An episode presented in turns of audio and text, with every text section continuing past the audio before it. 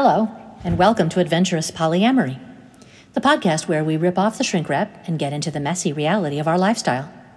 I'm Rachel Barth, your hostess with the mostest, and I'm here to open up a big old can of truth and honesty about the joys and pitfalls of polyamory. I listen to a lot of country music these days on my commute to East Bumblefuck, Virginia, where I have a client.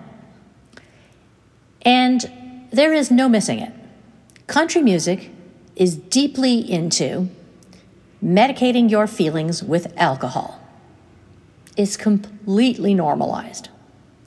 In country music, pretty much any occasion is a good moment for alcohol. Feeling sexy? Time for a drink. Feeling relaxed?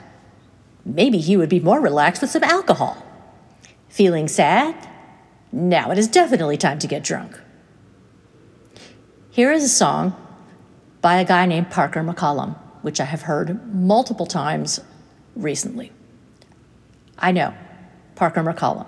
Two last names. Why is that so common these days? The lyrics say, I went and bought the biggest bottle they got because you're gone. Drop the needle on a vinyl and cry to an old haggard song. Look how sad already, right? Sitting at the table, baby, breaking the seal. Gonna see how much of this pain I can kill. I went and got the biggest bottle they got, cause you're gone. Tennessee and Kentucky, cause you ain't here to love me. I drink now that there's nothing to lose. You see what I mean about this? I could quote 20 other songs, but this one is fairly representative. It goes on. He says, I tell myself that I should quit, but I don't listen to drunks. I keep on sipping till I miss you, don't roll off my tongue. Since you poured our love down the sink, I think I'll just stay here and drink. I tell myself that I should quit, but I don't listen to drunks. It's fascinating because he's so self aware. He knows he's a drunk. He knows exactly what he's doing. And to him, it seems appropriate and acceptable. Also, the literature nerd in me kind of wants to go back and analyze the poetic structure of this song. There's definitely something very interesting going on there.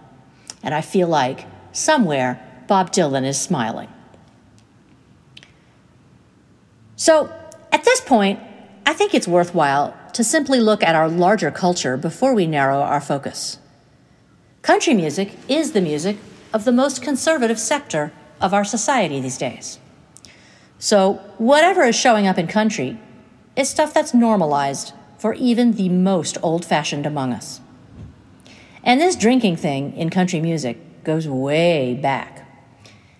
It's safe to say that self medicating with alcohol is widely normalized in America in general, and particularly among white Americans.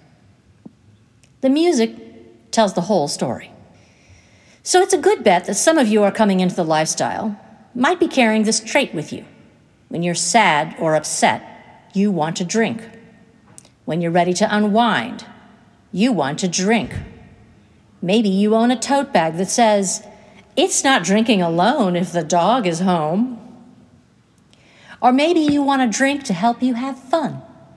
Here's one called You, Me, and Whiskey. It says, I see you still got that knock it back shot glass. Girl, you ain't missed a beat. You already let a little four letter slip, and your hands are all over me and you're already talking dirty and it's only 1030 we know where it goes from here. I can't find this me in a red wine glass. Yeah and i can't find it in a beer. It's you me and whiskey all night long. Sinking to the bottom of them country songs. Fire burning hot till the last drop is gone. Let's turn it up turn it up till we take that black label buzz too far and say them things that stay in the dark. Ain't nothing as sweet, ain't nothing as strong as you, me, and whiskey all night long. I can't find this me in a red wine glass. The singer is depending on alcohol to relax and have yummy, fabulous sex, and even feels that some types of alcohol are simply not alcoholic enough to get the job done.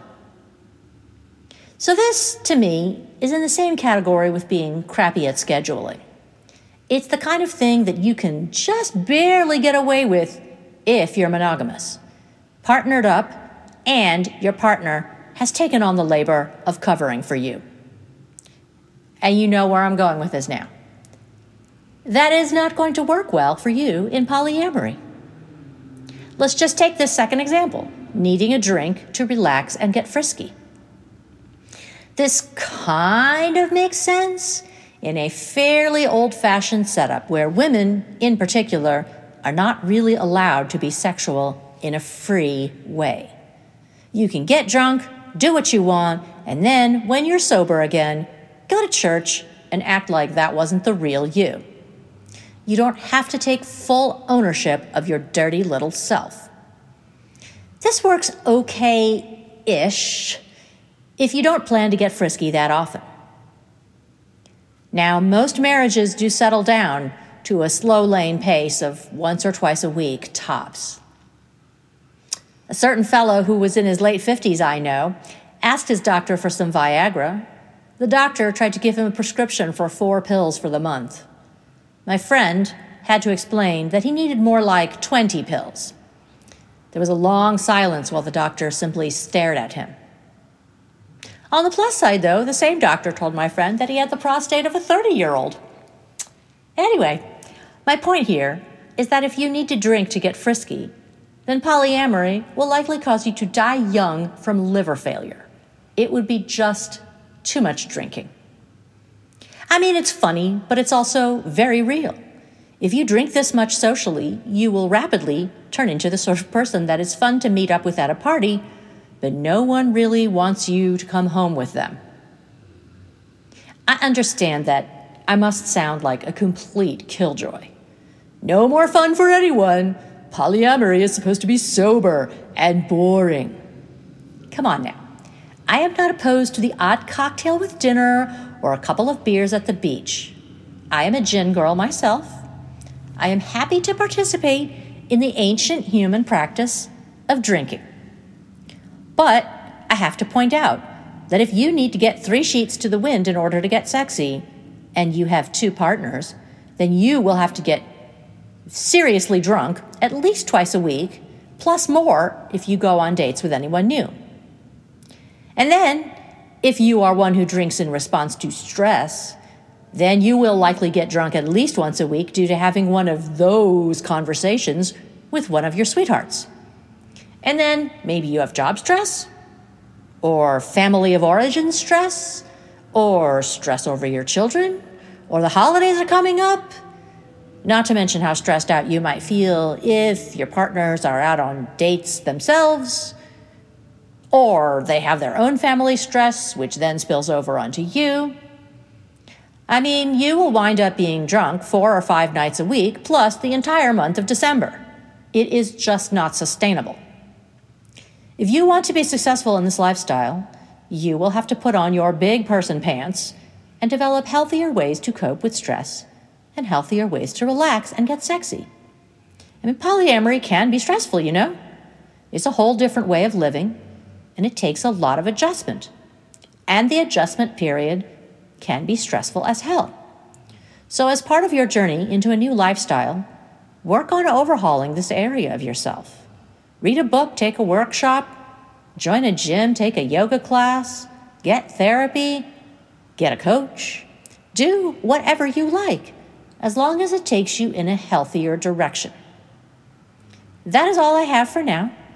Thank you for listening. Do you have any topics you want to hear about on this podcast?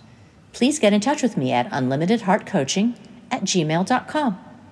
You can also find me on Instagram at unlimitedheartfreedom drop me a DM. I will answer.